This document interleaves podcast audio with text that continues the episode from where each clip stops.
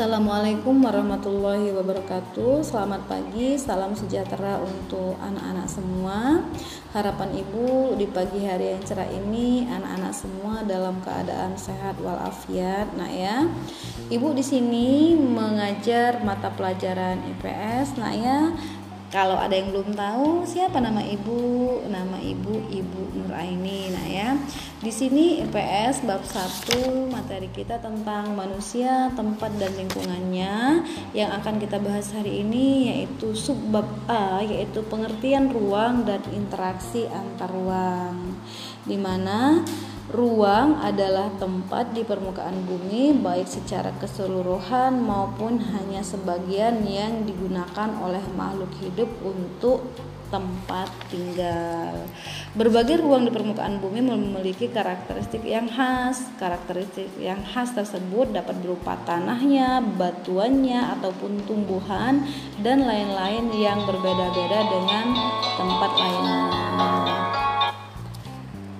Di sini juga nanti ada beberapa kondisi saling bergantung yang diperlukan untuk terjadinya interaksi keruangan yaitu yang pertama harus saling melengkapi, yang kedua kesempatan antara dan yang ketiga adalah keadaan dapat diserahkan atau dipindahkan. Yang pertama itu saling melengkapi. Apa itu saling melengkapi? Kondisi saling melengkapi terjadi jika ada wilayah-wilayah yang berbeda komoditas yang dihasilkannya. Contoh seumpama eh, daerah pegunungan itu mayoritas menghasilkan sayuran. Sedangkan daerah pesisir itu mayoritas menghasilkan ikan daerah wilayah A itu membutuhkan ikan, daerah wilayah B itu membutuhkan sayuran. Maka dari situ akan terjadi interaksi antara wilayah A dan wilayah B melalui aktivitas perdagangan atau yang disebut juga dengan jual beli. Terus yang kedua, kesempatan antara. Kesempatan antara merupakan suatu lokasi yang menawarkan alternatif lebih baik sebagai tempat asal maupun tempat tujuan.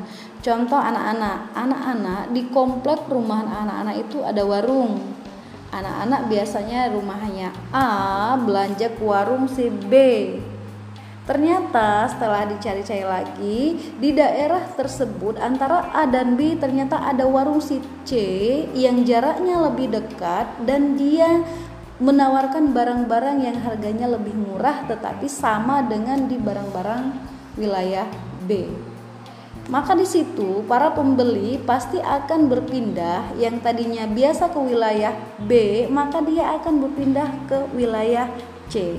Apa yang terjadi akibatnya interaksi antara wilayah A dan wilayah B itu akan melemah. Kemudian yang ketiga yaitu yaitu kemudahan transfer. Kemudahan transfer di sini pengangkutan barang atau juga orang memerlukan biaya.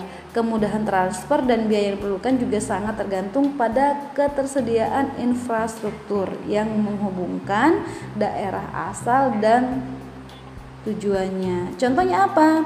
Seseorang akan membeli sayuran dari wilayah A ke wilayah B, namun jalan menuju wilayah B mengalami kerusakan sehingga tidak bisa dilalui. Apa akibatnya? Akibatnya orang tersebut tidak jadi menjual sayurannya ke wilayah B. Karena apa tadi? Di situ dia terkendala pada infrastruktur jalan. Mungkin itu dulu yang Ibu jelaskan. Tugas anak-anak kelas 7 hari ini yaitu membaca membaca materi subbab A pengertian ruang dan interaksi antar ruang dari halaman 3 sampai halaman 7 selesai anak-anak membaca atau mendengarkan penjelasan ibu ibu harap anak-anak silakan dirangkum apa yang didengar dari penjelasan ibu, apa yang dibaca dari buku, silakan dirangkum. Kemudian kirimkan tugasnya di Google Classroom beserta foto anak-anak pada saat mengerjakan tugas dengan menggunakan pakaian sekolah. Nah ya, jika nanti ada materi yang kurang jelas atau kurang paham boleh tanya langsung ke ibu atau mungkin nanti langsung konsultasi dengan wali kelasnya masing-masing. Mungkin itu saja dulu materi dari ibu hari ini.